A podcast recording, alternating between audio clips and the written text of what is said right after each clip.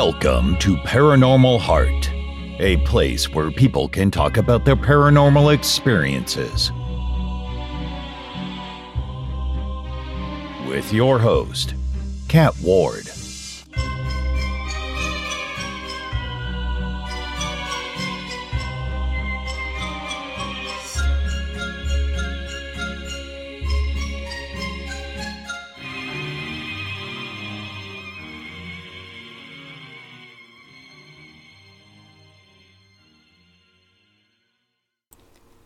Happy Halloween! Welcome back, folks, to Paranormal Heart. I'm your host, Kat Ward. You can find new episodes on the second and last Sunday of each month on Podbean, YouTube, FringeRadioNetwork.com, and any place you find fine podcasts. If you've had paranormal encounters you'd like to share, you can either be a guest on the show or you can submit them in writing, and I'll be happy to narrate your story. And if you'd like to have your very own free Paranormal Heart podcast sticker, just drop me an email at paranormalheart13 at gmail.com, and I'll be happy to mail you one wherever you are on this beautiful globe of ours. This episode's shout out goes to you amazing listeners in Hungary. I really appreciate you taking the time to listen to the show. Much love to you all. What would Halloween be without the raven? I just had to add this wonderful poem. So before we get to my special guest, sit back, relax, and enjoy Edgar Allan Poe's The Raven narrated by Mr. Brian Anderson.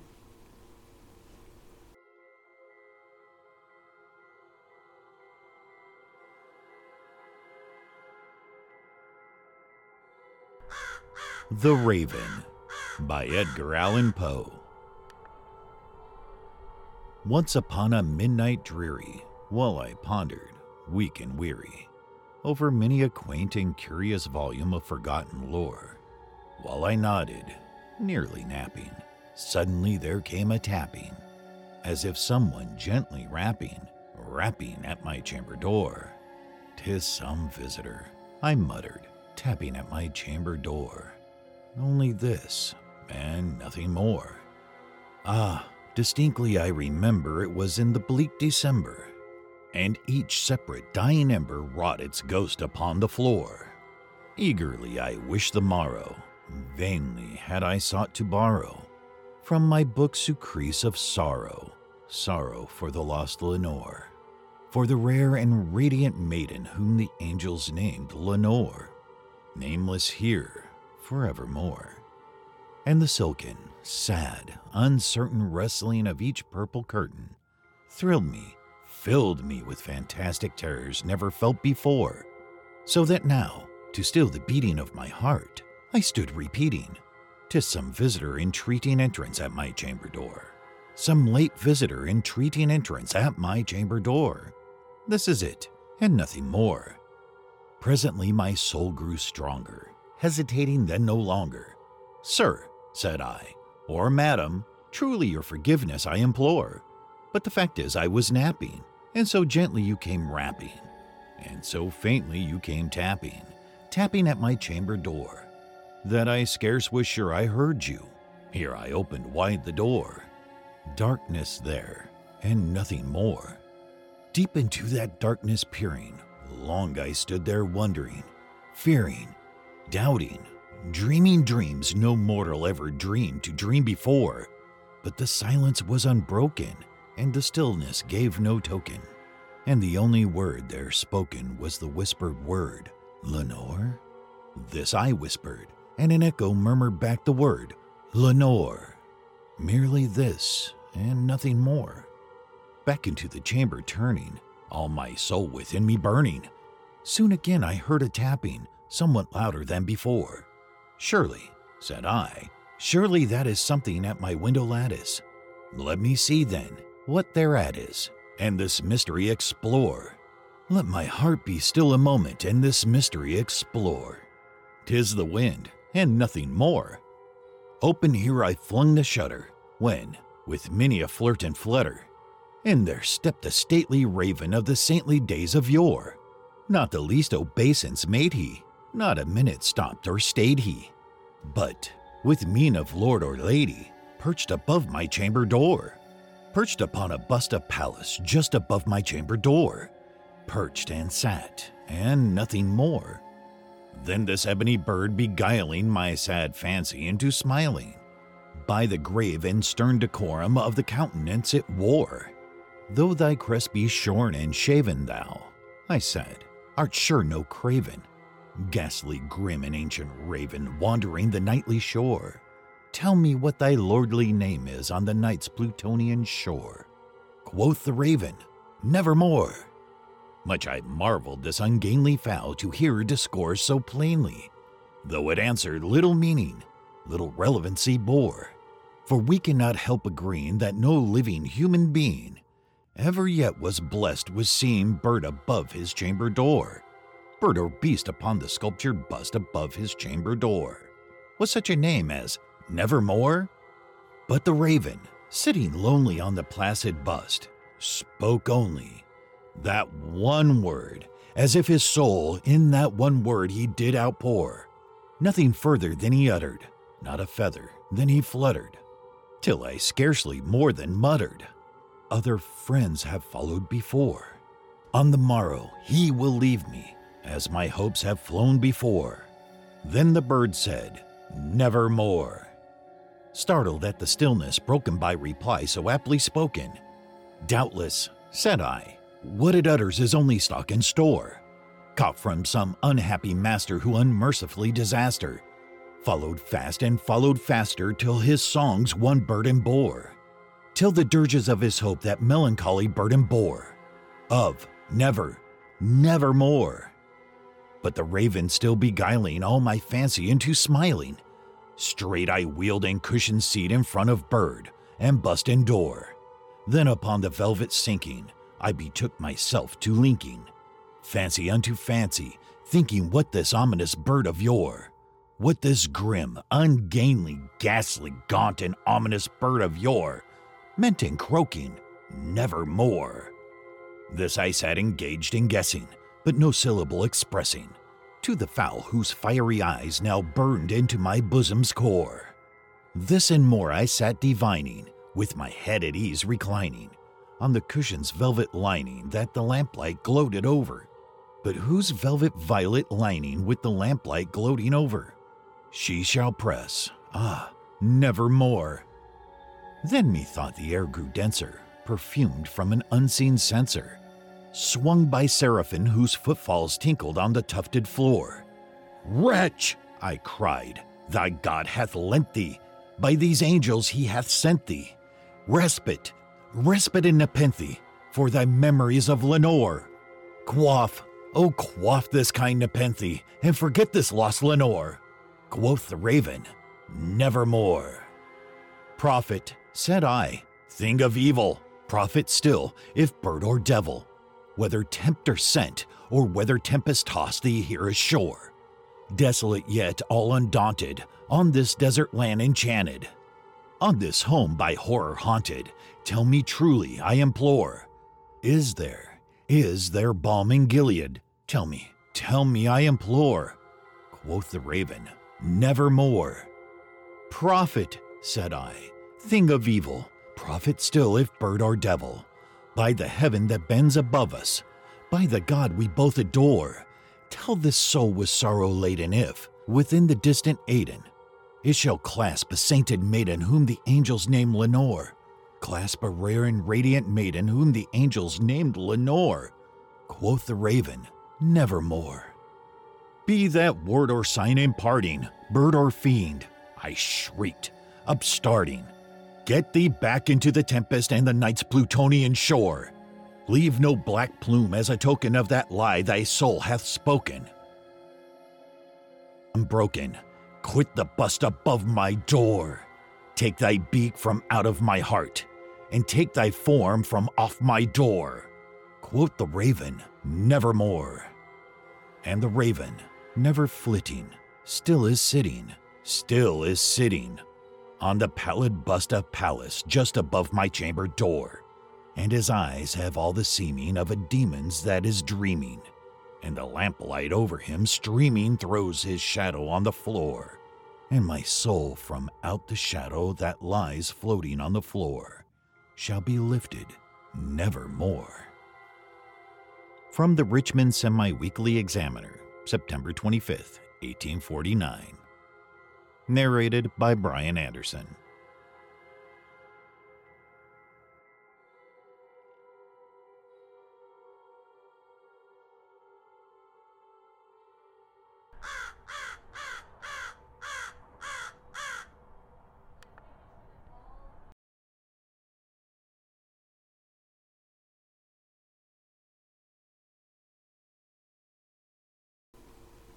Thank you so much, Brian.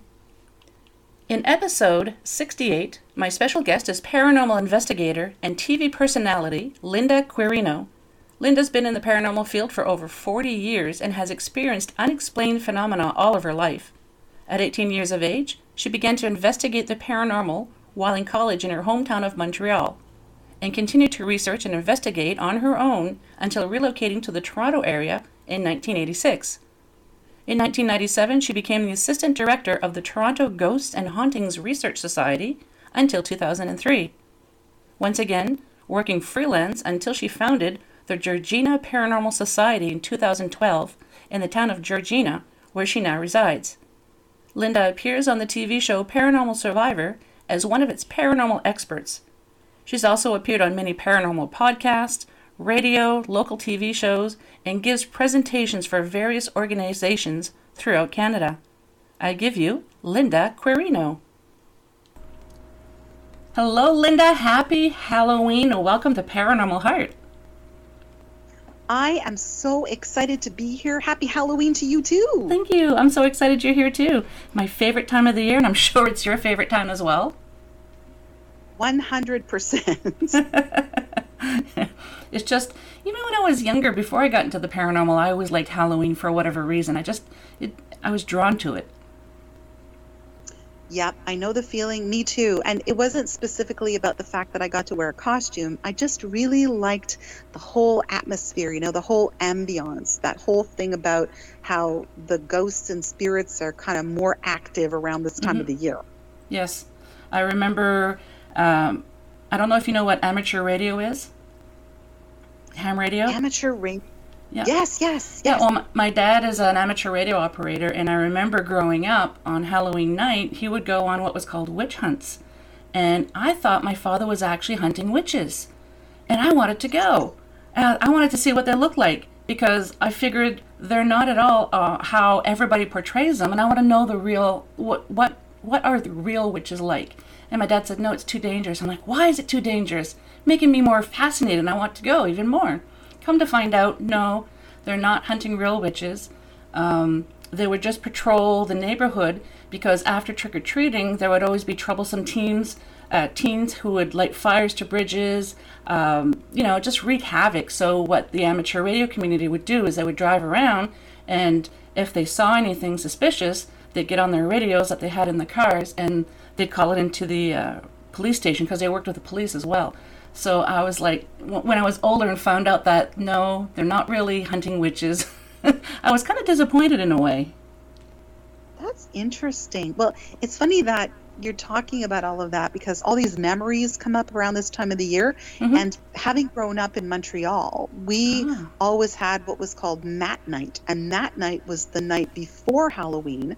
And that's when kids around the neighborhood would go around and egg your windows if you had ah. a jack o' lantern yeah. in the window the night before Halloween or steal your mat. Oh, I've never heard of that. Yeah, I don't know. Maybe it was a Montreal thing. Maybe it was a Quebec thing. But my parents always would bring in the outdoor mat, and we were not allowed to have a jack o' lantern in the window or anything like that because people would get egged and all this stuff would happen the night before Halloween. That's interesting. Yeah, I um, if anyone, anybody has ever heard of this, please let us know.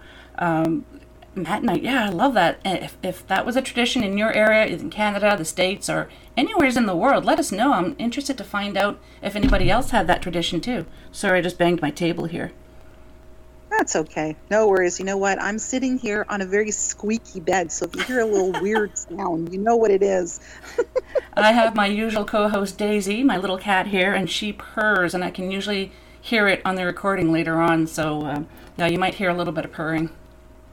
Purrs and That's squeaks. okay. My, my cat Ophelia is here, and she's a purrer Oh, too. So if yeah. you hear purring, maybe it's in competition. We'll see who purrs the loudest. That's funny.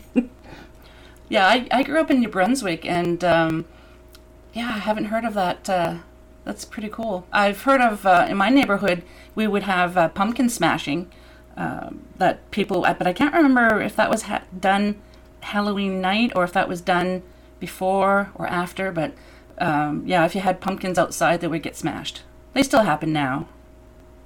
I tell you, you know, Kat, we got to just reel in the hooligans because Right? this time of the year is a great time of the year, and I love decorating, and I love it when people make their yards and their their porches all spooky. And if people can't do that anymore, that'd be really sad. Yes, when um, we moved out west for a couple of years, um, well, here in Ontario, when my daughter, she, she was always taller than, than everybody else in her class. She would just tower over them. So she would look older. And it got to the point after a while for Halloween, they wouldn't give her much candy because she thought that everyone thought she was a lot older. And I thought, it doesn't matter. It's Halloween. Um, and then we moved to Alberta, and people are like, no, I don't care if you're an adult trick or treating. Here's some you know. Uh, it just, it's so strange how people across the country look at Halloween and trick or treating differently. Well, that just means that this year you got to go trick or treating. That that it kind of inspires me to just go trick or treating. I might actually just go as a 58 year old woman. Well, I had a Newfoundland friend that lived here, and uh, he was saying back home in Newfoundland, they would have uh, trick or treating for the kids, but they would also give like a little toddy to the adults as well. So a little little alcoholic uh, swig for the parents. And I thought, oh, I like that tradition. Okay, I like- I really like that. Actually, here, unfortunately, they don't do that anymore because the man is retired. But down the street from where I live, um, and I've lived on the same street for 21 years, we had Wow. a man with a French fry truck, or what we like to call a chip truck, hmm yep. and he used to give out um, chip. Yeah, he used to give out uh, French fries to everyone, Nice. including the adults, on That's Halloween night. awesome. What an amazing man. Absolutely. That's cool. I love that. There was there was one year because I live in a I live in a military community, and one time on the base, because trick or treating used to be huge on the base, um, they had these great big mod tents set up at the end of one road, and they had hot chocolate for the kids, and I think they had like beer or something like that for the adults too. I remember it was something alcoholic, but it wasn't like hard stuff or anything, um, and it wasn't like a full full bottle. It was just like little little cups, you know. But I thought, hey, I really like this. I had a license and everything to do it. I don't know how they got it, but they did. But I thought that was kind of neat. Hot chocolate for the kids and a little adult beverage for the for the grown-ups. We Well, I say why tradition. not? I mean, it's a really it's a special night. Yeah. So fun. I remember my son when he was three, and we'd go trick or treating, and all the um, kids around were all girls. He was the only boy, so a bunch of us would go trick or treating. And um, this one house had the door open, and they had the fog machine, and they had spooky music, and all the girls backed up. And my son looked at me, and said, "Hold this, you know, hold this trick or treat bag." And he got in this fighting stance to protect the girls. And he was three Oh, he was the youngest of everyone. Well, the woman who was who was at that house thought it was so cool. She says, "Come here, honey," and she just put a whole bunch of stuff in his bag. I thought that was kind of cute. oh, I love that. Any special traditions other than the mat, uh, the mat one in your area? Um, not really. We're um, now we're in an area that's more built up, Mhm. but uh, when we first moved here, this was one of the newer subdivisions, and and um, interestingly enough, because we live in a more rural community, um, we used to have bus loads of people park at the end of our street, and because our street is a crescent, um, it was easy for the kids because they would get off the bus. I mean, you know 20 30 at a time and Oh, just wow. do our street and then get back on the bus you must have had really good treats. we had great treats and we used to see like 200 plus kids all Oh, the time but now that it's more built up Mhm. we have you know a lot of newer homes around here and it's not as busy Yeah, I when my kids were smaller, we used to get a couple hundred kids too. I used to always run out of treats, and I would run to the store to get more if the if the store had any left, and run back. You know, while my husband was still handing out treats, and uh, um, but now you don't. Well, especially with COVID, we didn't have trick or treaters last year. They okayed it this year apparently, but um, it just doesn't seem. You don't seem to get a lot of a lot of kids like you did in the when you know when my kids were smaller, even when I was young. Right. I know it's weird. And this year, I'm looking forward to it because last year, nobody shelled out. It was a weird year. Yep. I saw the house across the street have a couple of kids, but the car pulled up.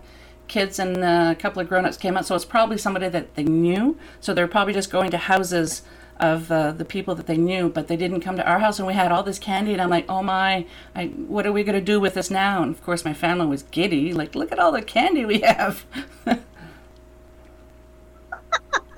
Yep. Same here. yeah. You have to kind of hide it away so nobody eats it all in like a week. yeah, but I like candy though, Kat, you know? yeah, me too. A little too much. Yeah, me too.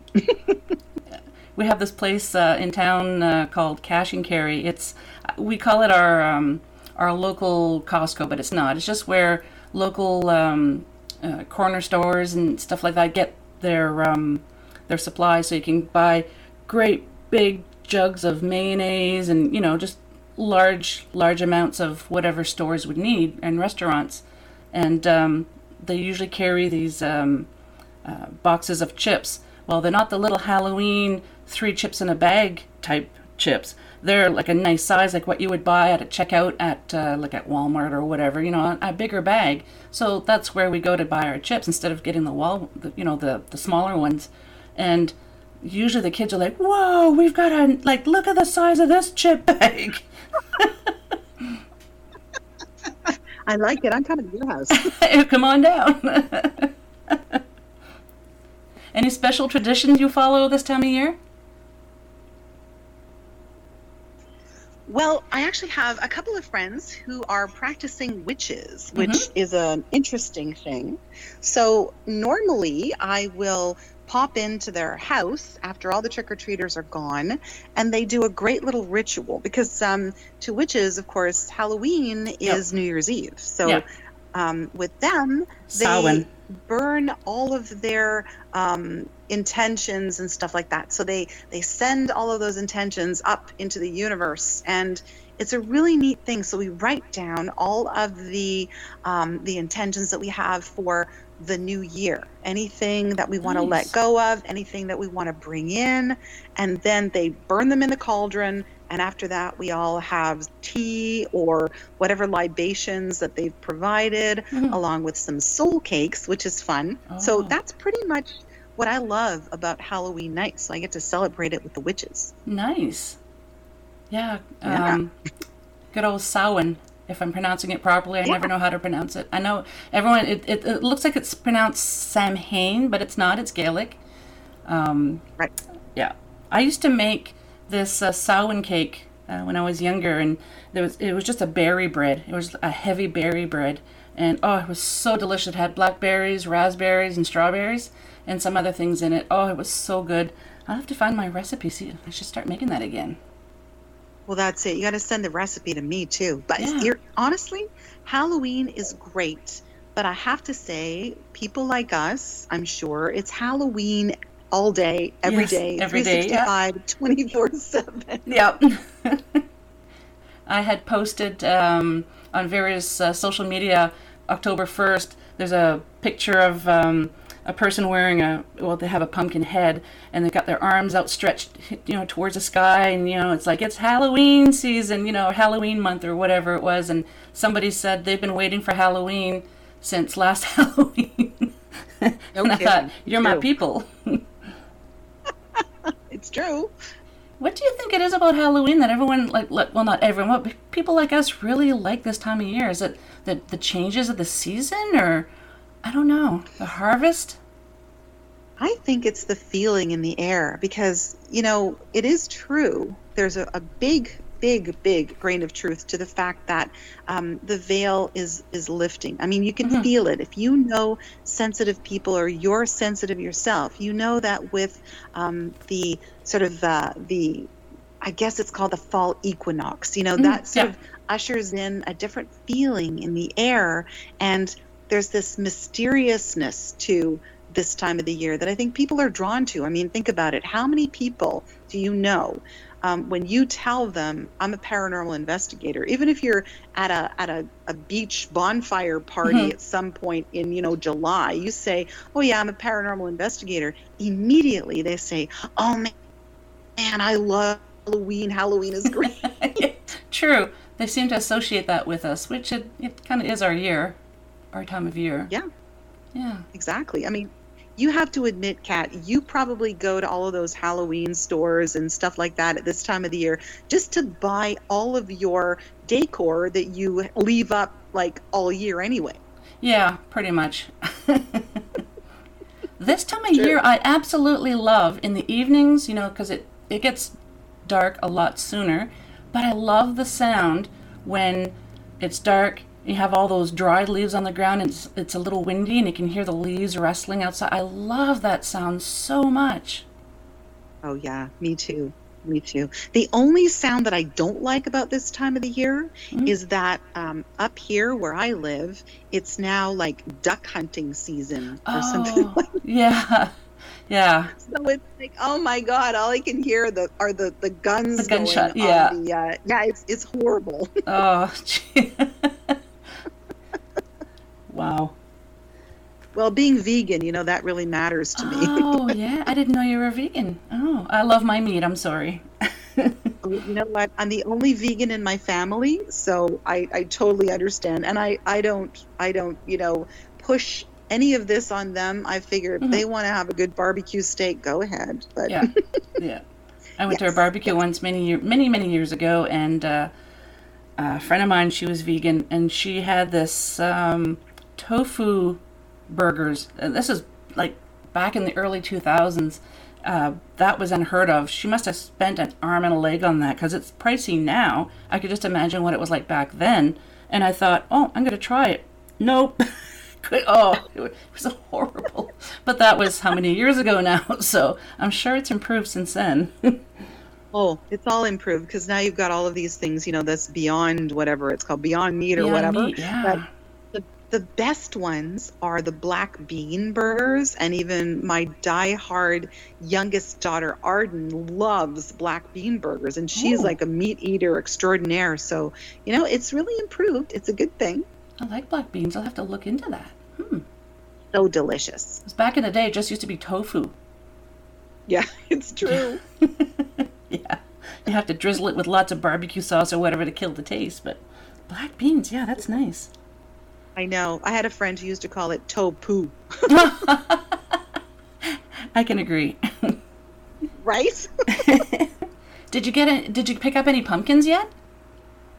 I have. I've got two pumpkins that are already on my porch, and I Nice. love, love, love pumpkins. And I mean, the taste of the the the carvable pumpkin is Mhm. definitely different from the taste of a pie pumpkin. But yes. um, when my girls were really little, right after Halloween, you know how everybody throws out their porch pumpkins. Mm-hmm. Well, we used to go around with our wagon and we used to go and pick them all up out of the garbage piles and I would take them home and I would cut them up because they're still edible. Of course Mhm. they are. And I used to cut them up and I used to steam them and I used to put all of that in the freezer, mash them up and put them in the freezer in one cup increments and then we would have pumpkin soup all year. We would have Huh. pumpkin bread all year. We would have all of that stuff. So yeah, I love pumpkins. Oh, I, I'm awesome. one of those. I'm one of those interesting people who doesn't like anything to go to waste. Kat. Yeah.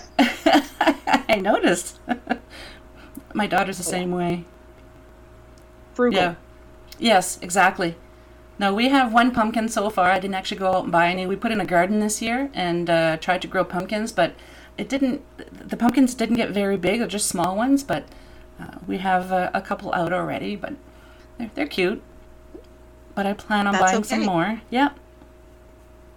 Oh yeah, now they're nice and cheap. I've noticed that. So keep your eyes Yeah. peeled because they're Oh, really sure. nice and cheap now. Yep. And my daughter loves to make uh, pumpkin pie from scratch, which we don't mind at all, and pumpkin pumpkin cookies and bread. Oh, good grief! Yum. Yeah. That's it. I'm coming to your house. Anytime.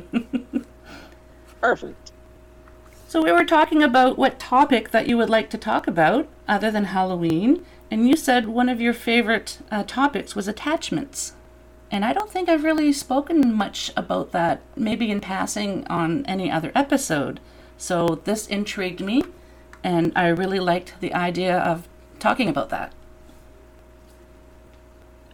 Yeah, I really like um, the topic of attachments, and one of the reasons why I like it is because so many people uh, bring it up all the time. We Yep. have um, public meetings now because of you know the big C word and all of that stuff that's happening in the world right now. We had to suspend our public meetings, but we would have them bi-monthly and they were free um, we held them at a local funeral parlor believe it or not Oh, funeral wow. home gave us their yeah i know it's funny right people That's always cool. go no way Wow, that's Yeah. that's I, I like that. That's neat. You know, I used to be a church secretary in my previous life, and I got to know a lot of the funeral directors in the area. And this particular couple that owns this particular funeral home, I mean, he, they- they're amazing. And, he was so gracious when I mentioned that I wanted to have meetings, but, you know, we don't charge for what we do, as normal paranormal Mhm. investigators don't. And we don't have a lot of money to dispense for things like rental fees. Um, but Mhm. I really wanted to have a location to hold public meetings um, for free so that people had a safe space to kind of share all of their information that they might have about all of this, their experiences, um, anything, you know, bring questions. Let's talk about this as a collective. Um, and he was great. He said, you know what? You guys do really important work. And I would love to have you use our space because really the only time that that space is used, um, it's a reception room and it's quite large, um, is for funerals. And Mhm. often people don't have the receptions there. They might have them back at their own home or they might have them back in the church hall if they're, Yeah. you know, church going people. But, you know, he said it sat there and unused for so often that this would be a perfect opportunity to have that space used for a good thing, a really good purpose. So, how nice is that? That's really nice. Kudos to, to the funeral director. Nice. No kidding. He's amazing. But we would have these great meetings, and hopefully, we'll get to have them soon once restrictions are eased a little bit and Mhm. we can have them indoors safely. But people used to talk about attachments a lot, and they would say things like, Well, um, after um, I brought something home, an antique store or yard sale or even just buying something new they Mhm. said, you know, I would have this weird activity in my home and how come that is? I mean, how can something come in when you when you bring something home? So attachments are really important and you know yourself, I'm sh- sure a lot of people talk to you about attachments, right? Yep. Uh, yes, they certainly do. That's Oh, I, I lost you there for a important. And I think people don't understand. Still Uh-oh. there? Oh, okay. No, we're good. Am I back? I hope I'm back. Yeah, you're back. Oh, Thank goodness, because you know it's unreliable. We're having weird weather here. It's rainy and it's really kind of dull and awful out there. And I know we've had some internet issues in the neighborhood, so Ah. keep your fingers crossed. okay. Fingers crossed. And toes. Okay. But not your eyes, because it's really hard to drive that way. Just saying. Um, people- but people talk about attachments and they don't understand that um, you know you can bring something home if you go to let's say um, a, a yard sale and you love something that is not necessarily old, but has been pre loved. Maybe mm-hmm. there's an attachment. Maybe somebody who passed on um, is staying because they're worried about where this particular piece of furniture is going to end up mm-hmm. and they're attached to it. They don't want to let it go.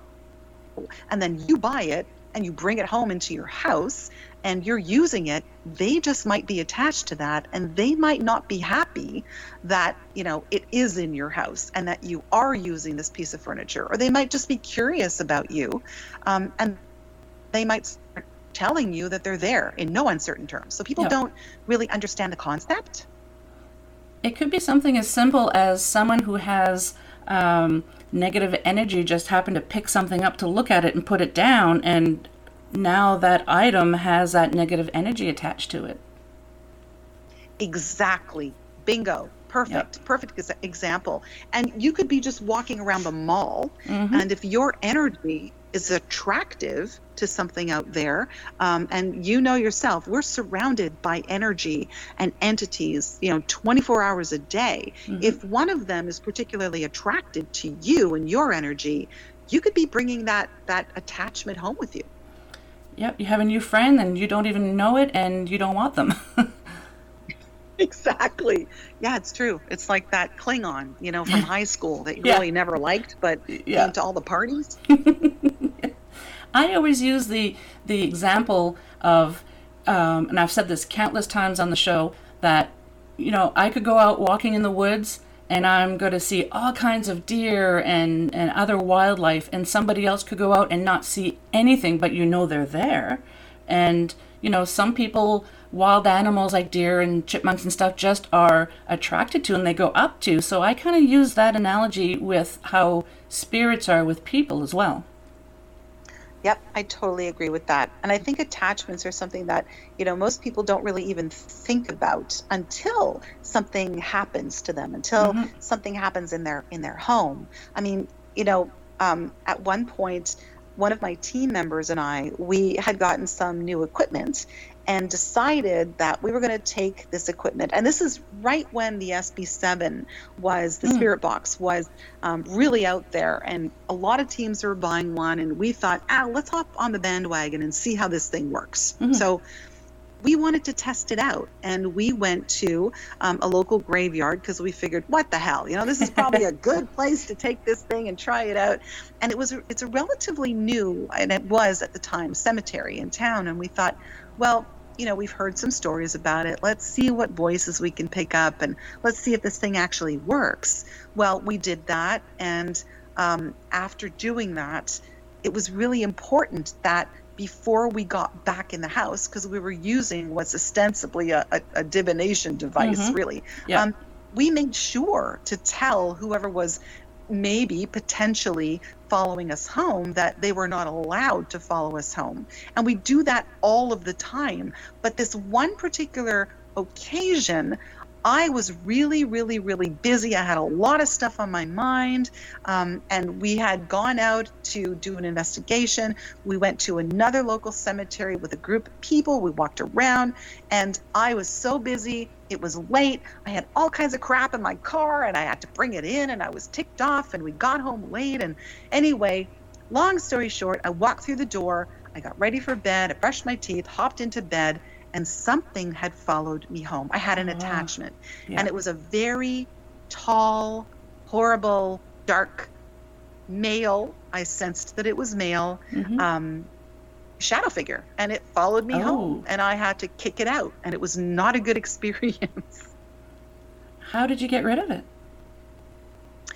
Well, luckily it did leave because I, I talked to it and I said, you are not allowed to be in my home.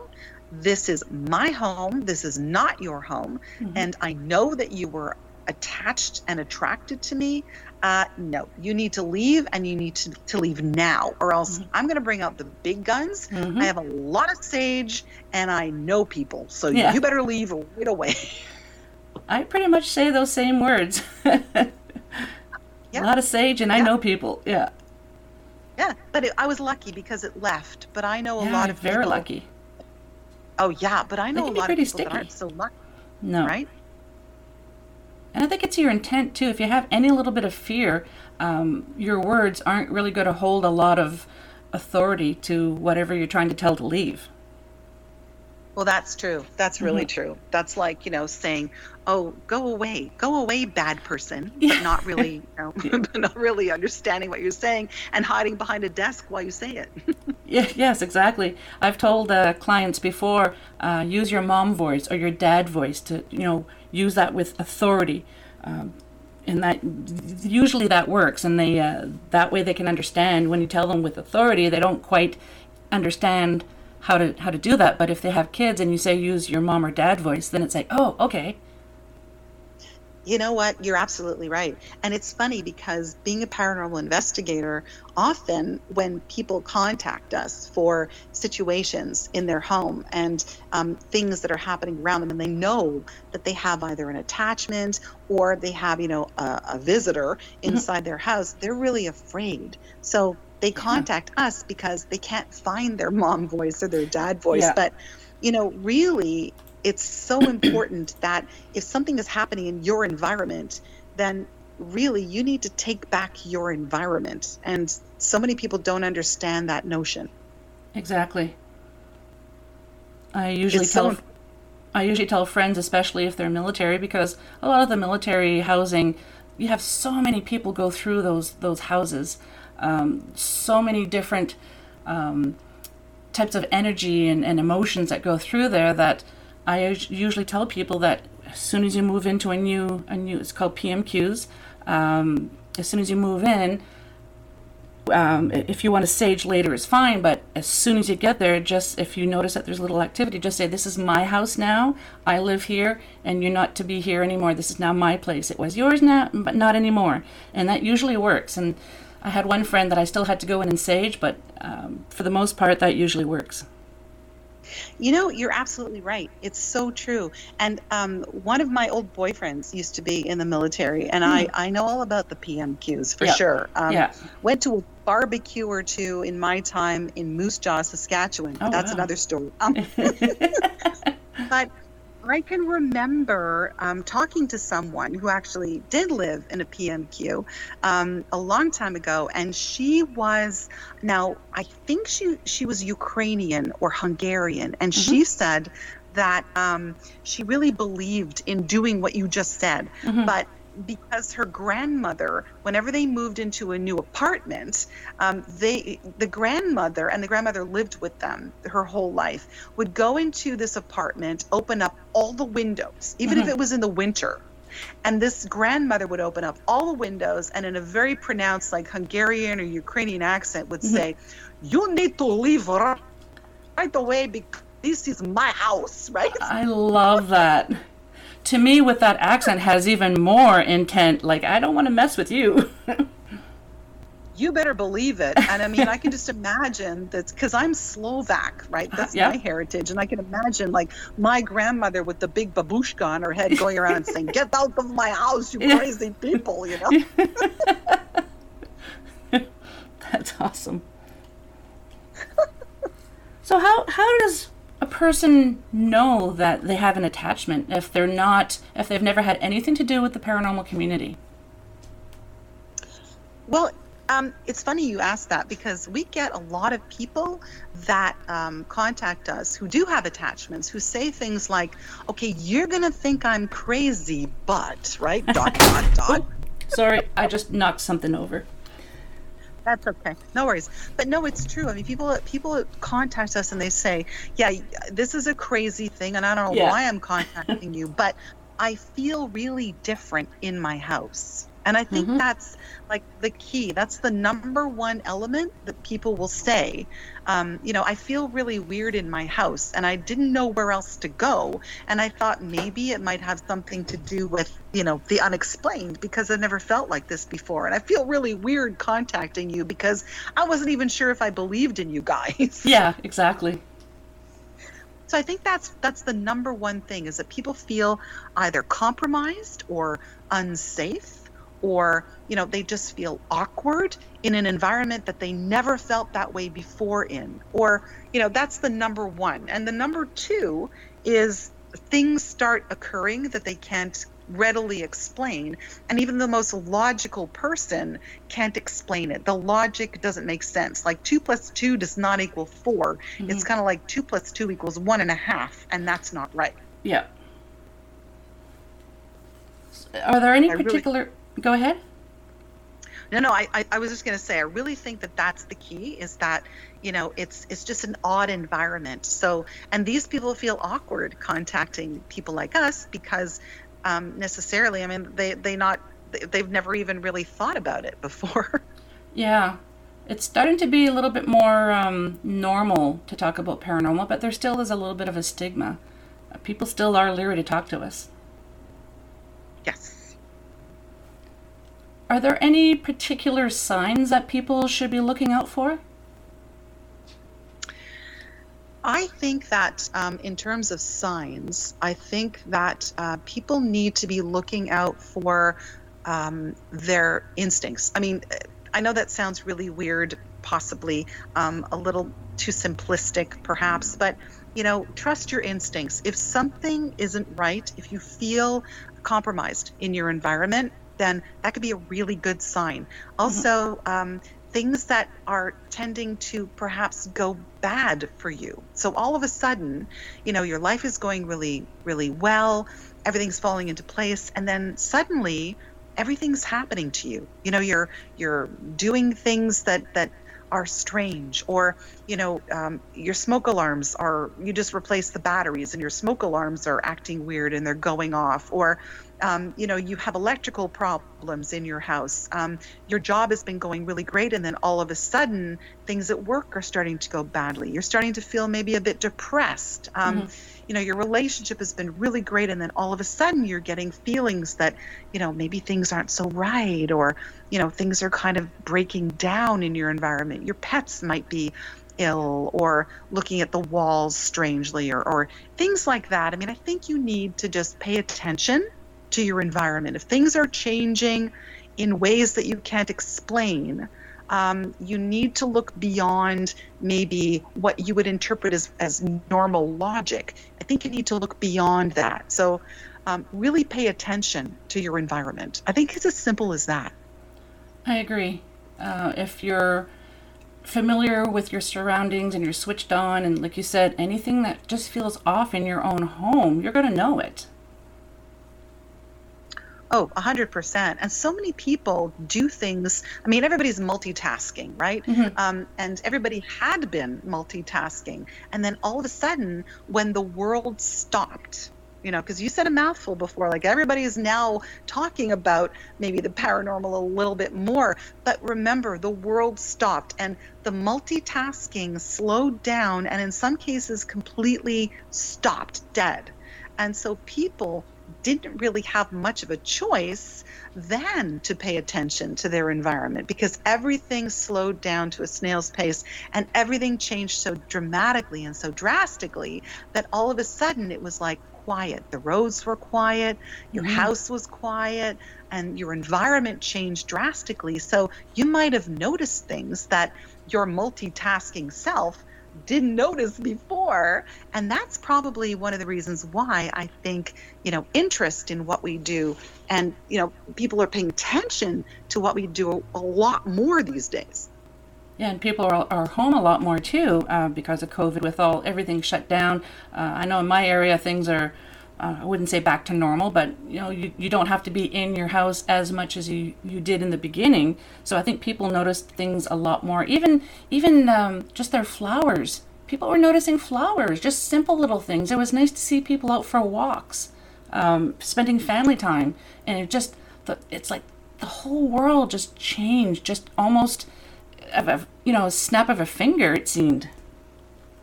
You know what? You're absolutely right. And at the beginning of all of this, when things actually stopped and mm-hmm. people were kind of in shock, yeah. we um, we got a real uptick in hits on the website and um, messaging through Facebook. People were paying attention to their environment and saying, you know, I never really noticed this before, but because um, I wasn't home at 3 mm-hmm. o'clock in the afternoon, but for some strange reason at 3.15 or 3.20 or 3.30 in the afternoon, mm-hmm. Um, you know, something weird happens at my house. You know, my TV goes on and then off And it was an interesting thing because what it made people realize was that they live in an environment that if you don't pay attention to that environment, you know, you miss subtleties within mm-hmm. that environment that are actually really important subtleties. Like, for example, we had somebody contact us that actually said exactly what I just said that, you know, I'm never home at three o'clock in the afternoon. And every day, like at three o'clock in the afternoon, um, it's really strange. My TV just clicks on and then clicks off. So, of course, we said, that's listen, logical explanations are a good thing. Let's start with logic because that's what we do, right? Yeah. Yeah, you always try and, and, figure out logically what's going on. Is it a wire issue or, uh, yeah, that's interesting. Yeah. And it wasn't a wire issue at all. Yeah. So they had an electrician come. Their brother in law was an electrician, so they didn't mm. have to pay a cent for it, thankfully. Nice. Yeah. Very nice. So that he came and he checked everything out and everything was fine. Um, decided, okay, maybe it's the TV. So they moved the television to another location. They left it unplugged. They actually moved another TV to that particular plug, plugged it in. Same issue was happening. So, what we try to do is to have them focus their attention on why it might be happening. So, we always say to people, you know, keep keep some sort of a log, right? Keep mm-hmm. um, keep a, a, diary, keep a record of when these things happen, how you're feeling when they happen. Um, you know, look back in your memory what happened at three o'clock in the afternoon in your life to um, you know to maybe trigger this kind of activity? Was there a traumatic experience that you experienced? You know did you um, did you lose someone? Did somebody die? Um, did you lose a pet? Um, did something happen at three o'clock? Well it's very interesting when you tell people to pay attention to their environment and to really examine their feelings in their environment um, and they do it. A, a strange thing happens. They really connect with their environment and they connect with things that they might have otherwise forgotten. And in this particular case, this man said, You know, it's interesting you said that because at three o'clock in the afternoon, and I remember this, um, I lost my girlfriend in a car accident when oh. I was ah. 19 years old. And it happened wow. at three o'clock in the afternoon and I was devastated for like six months. I didn't eat, I didn't sleep. She was, you know, my high school sweetheart. And I, I was, you know, devastated by this. I went for counseling, um, but it was at three o'clock in the afternoon when she died, and that was her time of death. And he said, like, I am, you know, 47 years old. I don't understand why, after all of these years, you know, this would still have significance for me. I have to think about this because, you know, is she sending me a signal or a sign? Perhaps. But I said to him, you know what? It could very well be just because it's a very traumatic, traumatic memory for you. I mean, maybe your environment is picking up on that. And let's face it, there are so many things in this world we don't understand. And that's one of the reasons why paranormal investigators exist is to hmm. point things out to people and say, you know, we don't know. We don't have no idea. But obviously, three o'clock in the afternoon is a significant time of day for you.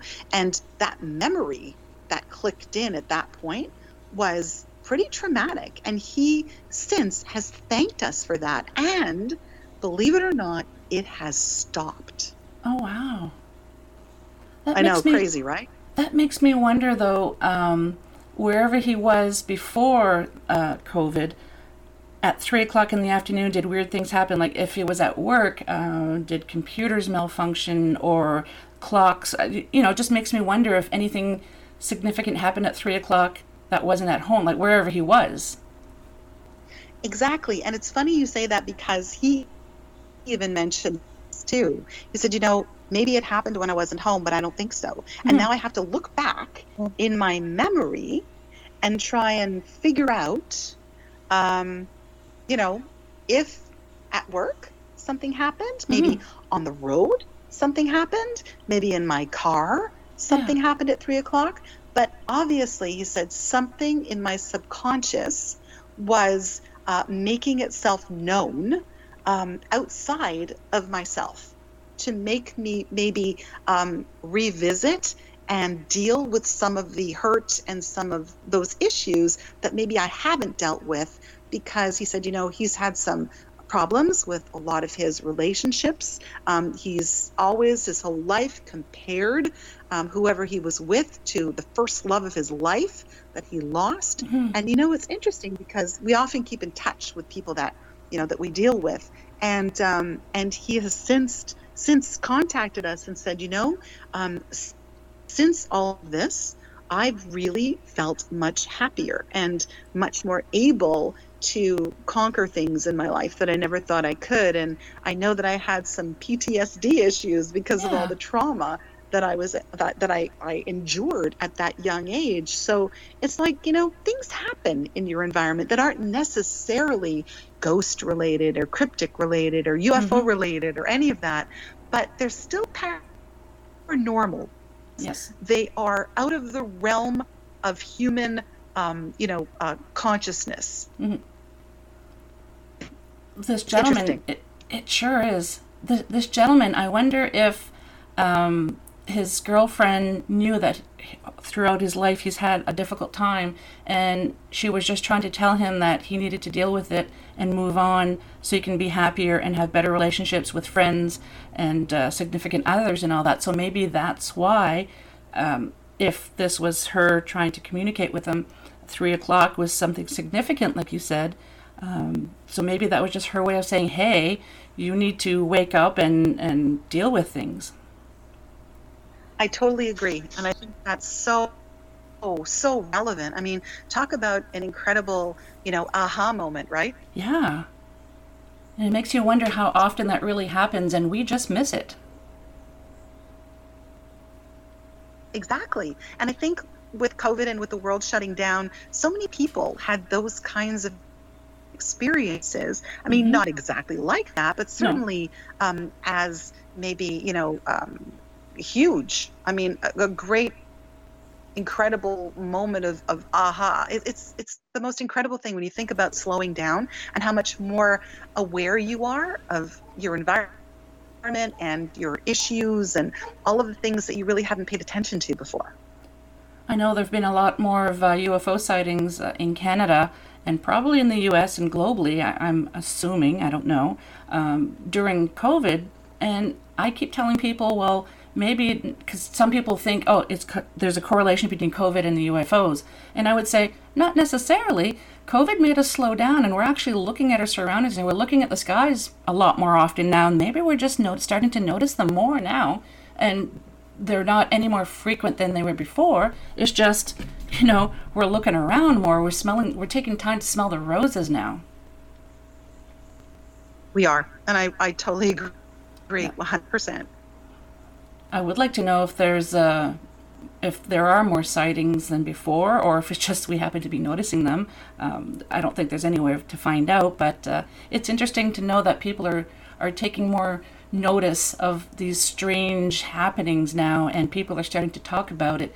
And because we both know whenever someone is having uh, paranormal experience or if they're seeing a cryptid or whatever, it can be really traumatizing on that individual and their families as well. So if people are talking about it more often, it's going to be not as um, detrimental to the family. Yeah, and I think people do need to to talk about these things more often.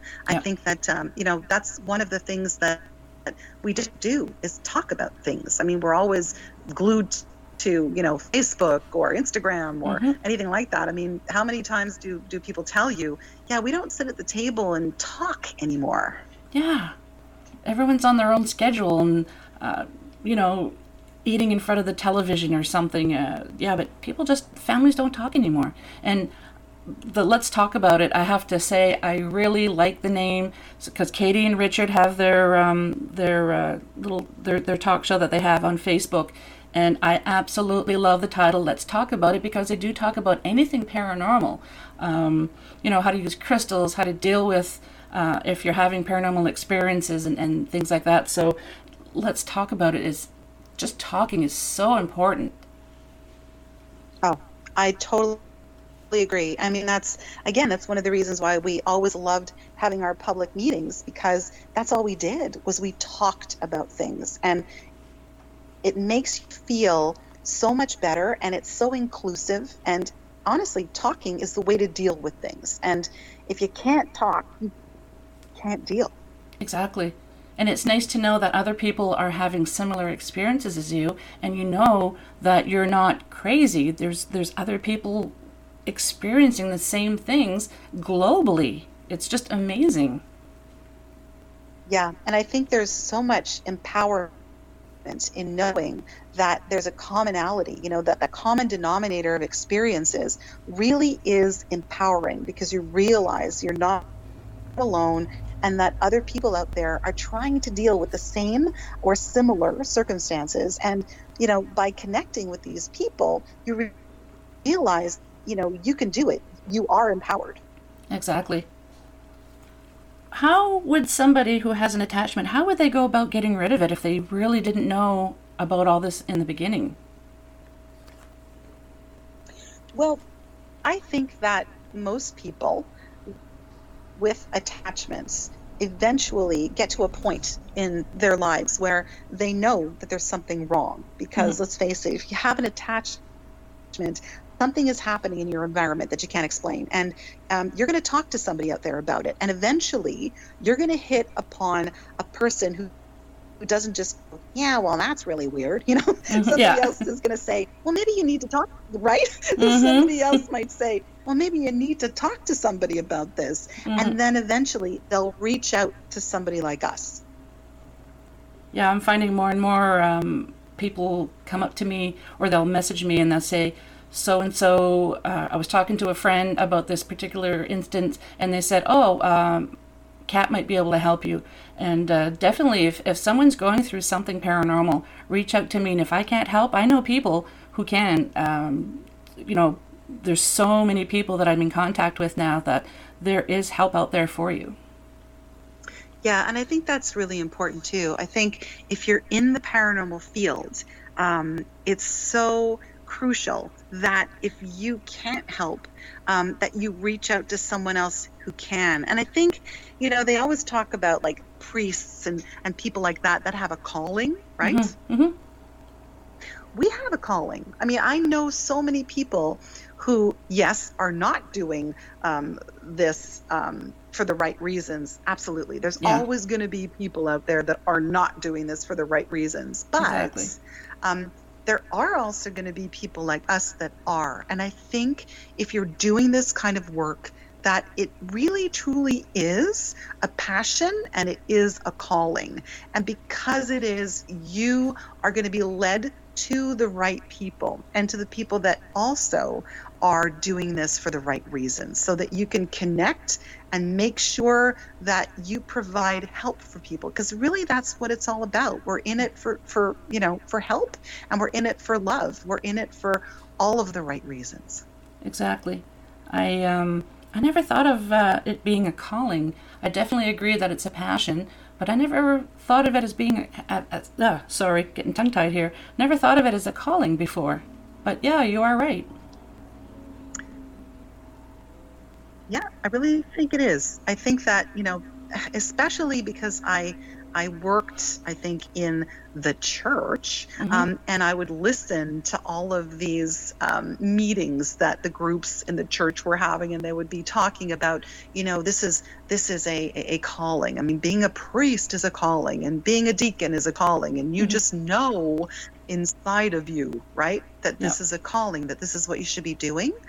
I really paid attention and I thought, well, heck, heck fire. you know, that's probably yeah. why I'm doing this. And by the way, when I worked in the church, I was told, do not tell anybody that this is what you do.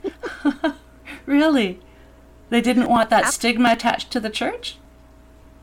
I think that was exactly it because I mean I worked in the Roman Catholic Church mm-hmm. and I was brought up Roman Catholic and I do remember even yeah, and even as a child, I do remember people saying, you know, uh, you do not uh, do anything that has anything to do with the supernatural or mm-hmm. the paranormal. It's just a sin and it's bad. And it's really funny because when I got the job um, at the church, I was basically told, you know what? I mean, I think it's fascinating and all of that, but um, you know, don't make it known out there that this is what you do. And I was fine with that because I understood growing mm-hmm. up in that community. I totally understood, but it didn't mean that I was going to stop doing it. It didn't mean that I was going to give everything up and and you know just just let it go because truly I really believed that it was a calling, that it was something that I'm I'm meant to do, and I still believe that.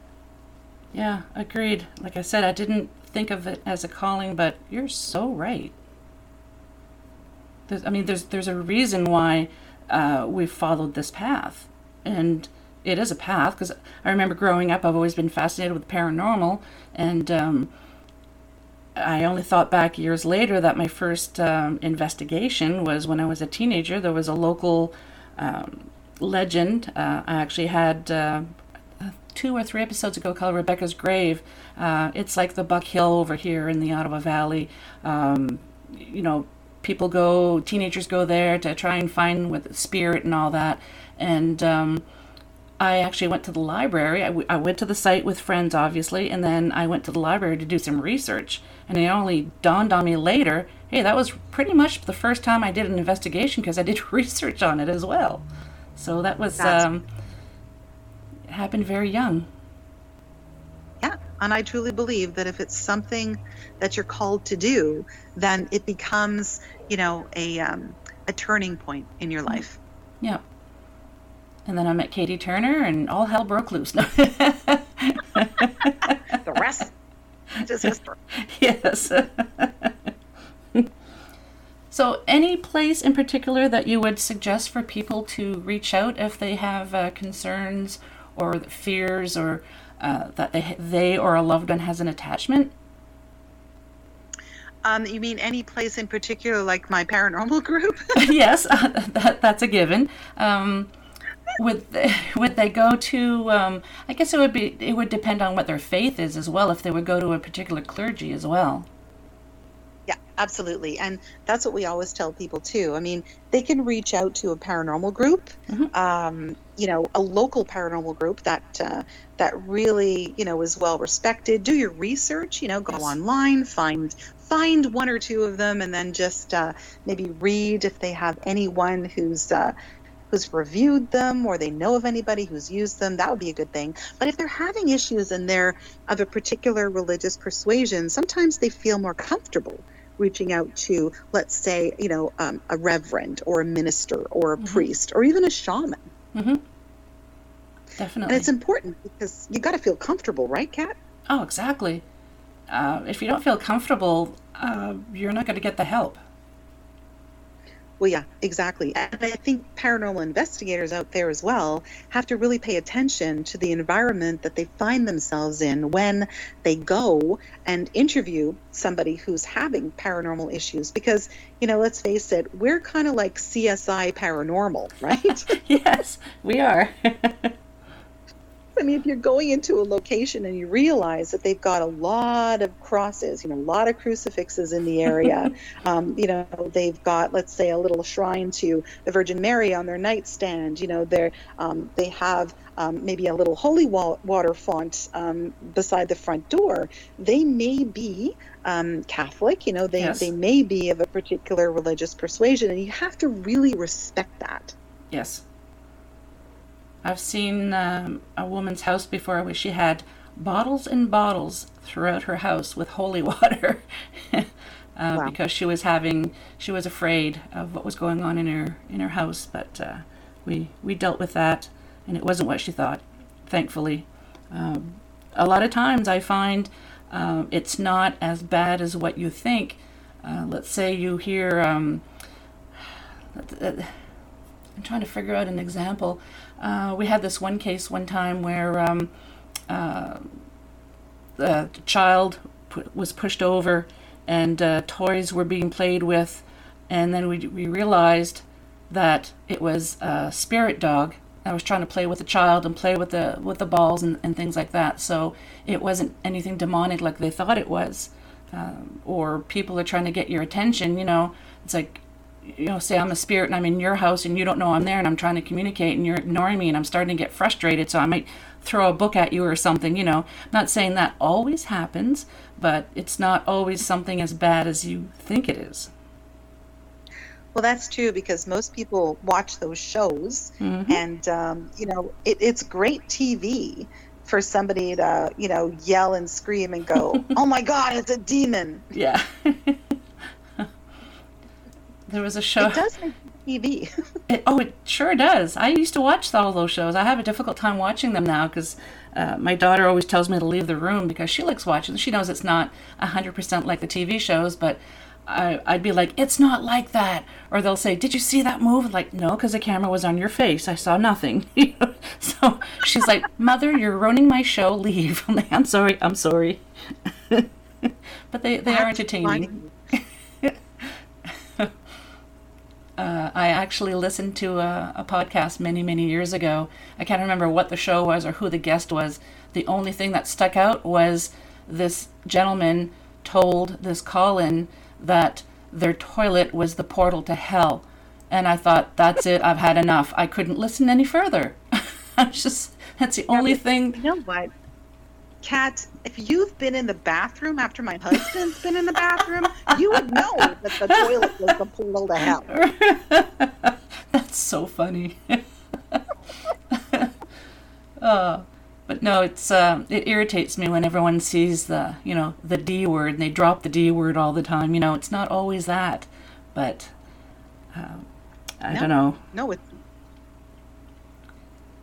No, Well, and you know full well too, and I, I tell this to everyone um, before we do events, because right now we're actually doing some events um, in a neighboring town, and part of the event involves a live um, investigative experience, which is really great because so many Nice. people they see them on TV, but they Mhm. don't they don't realize that yeah, you know, this actually does happen.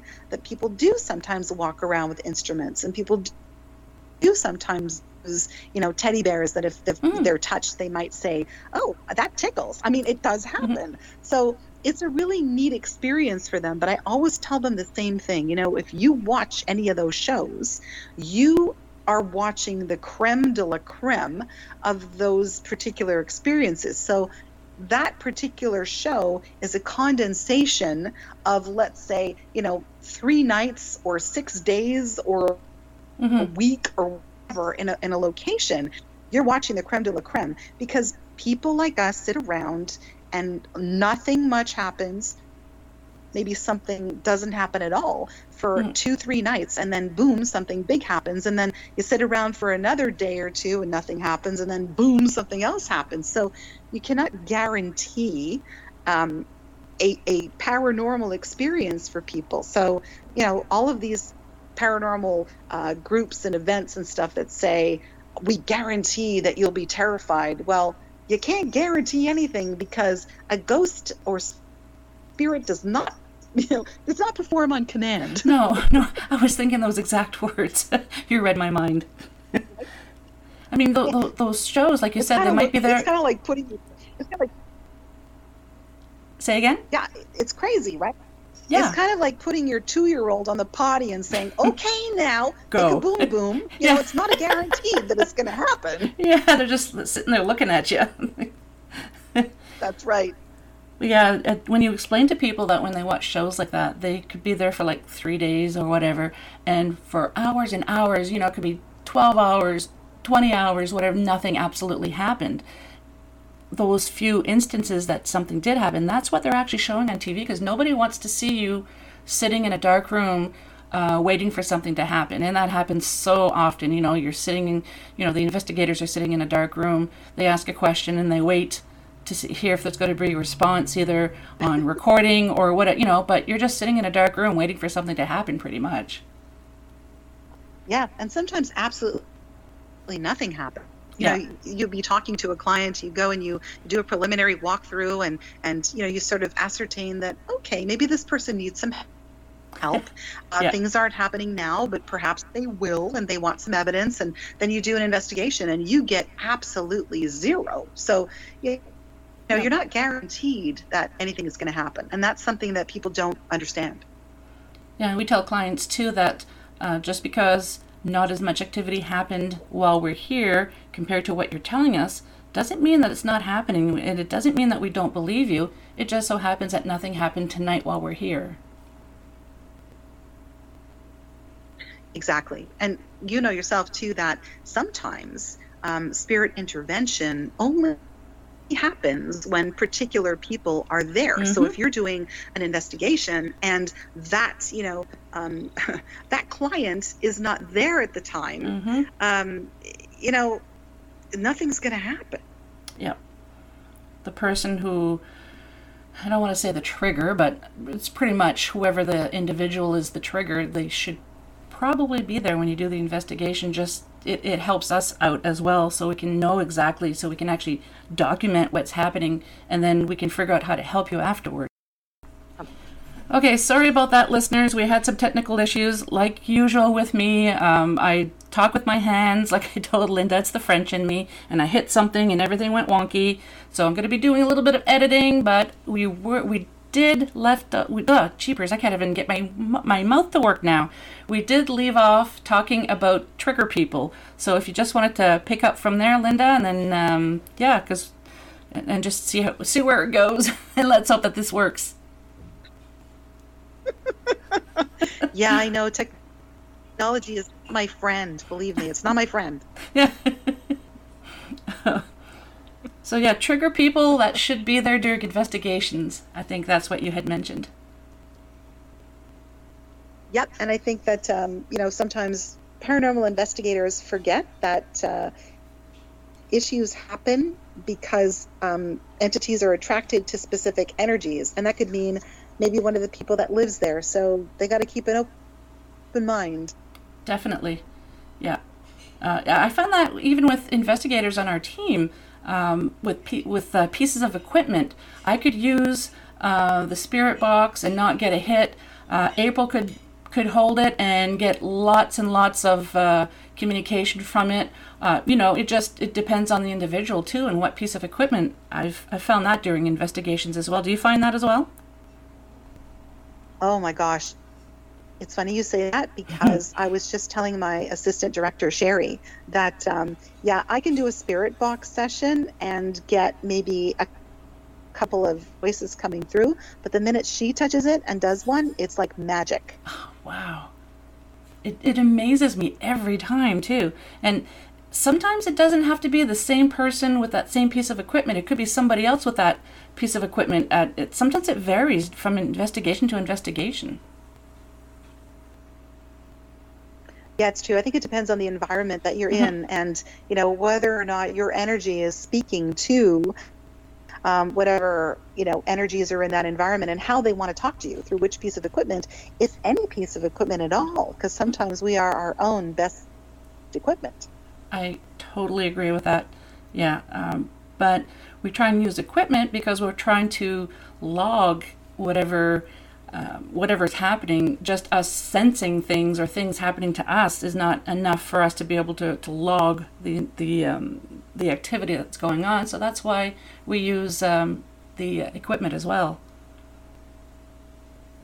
Yeah, we tend to use equipment for that reason as well. But Mhm. um, when we do an investigation, we usually do, and I'm going to say 90% of the time, um, because the people really appreciate it, we do an investigative report. So if somebody, let's say, is picking up um, some kind of sadness, or if they're feeling ill, or if they sense that something is happening, um, we'll record that down too, as well as the equipment issues.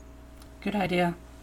I know some teams also log what the uh, weather is like, like right down to the wind speed and barometric pressure and everything like that. Do you look at that as well when you investigate?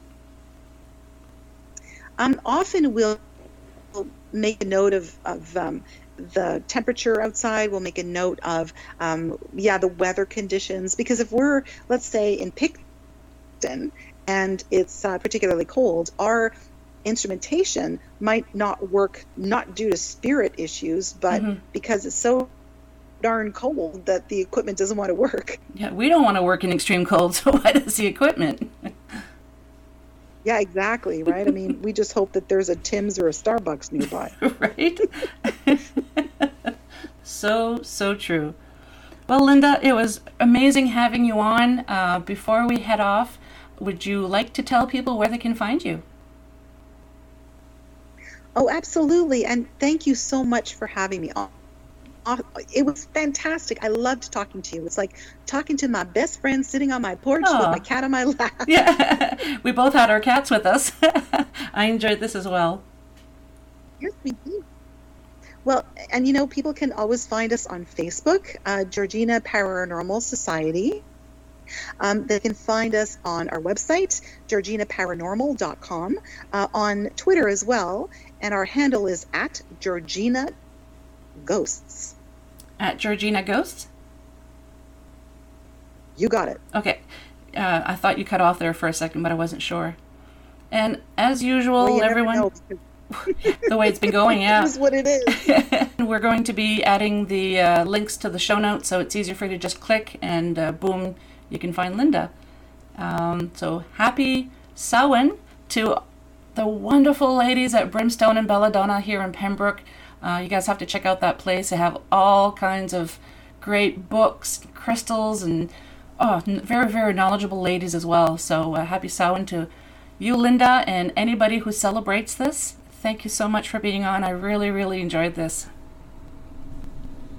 Thank you, Kat. It was phenomenal. Thank you, thank you, and happy Halloween. Happy Halloween. I love it.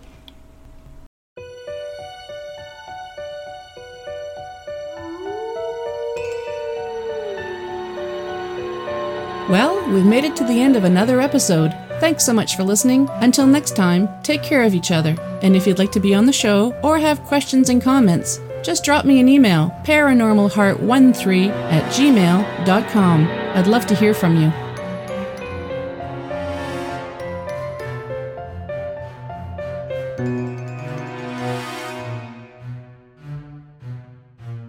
Paranormal Heart would like to extend a special thank you to PurplePlanet.com for supplying the music for the show. The views and opinions expressed on Paranormal Heart are those of the host and participants.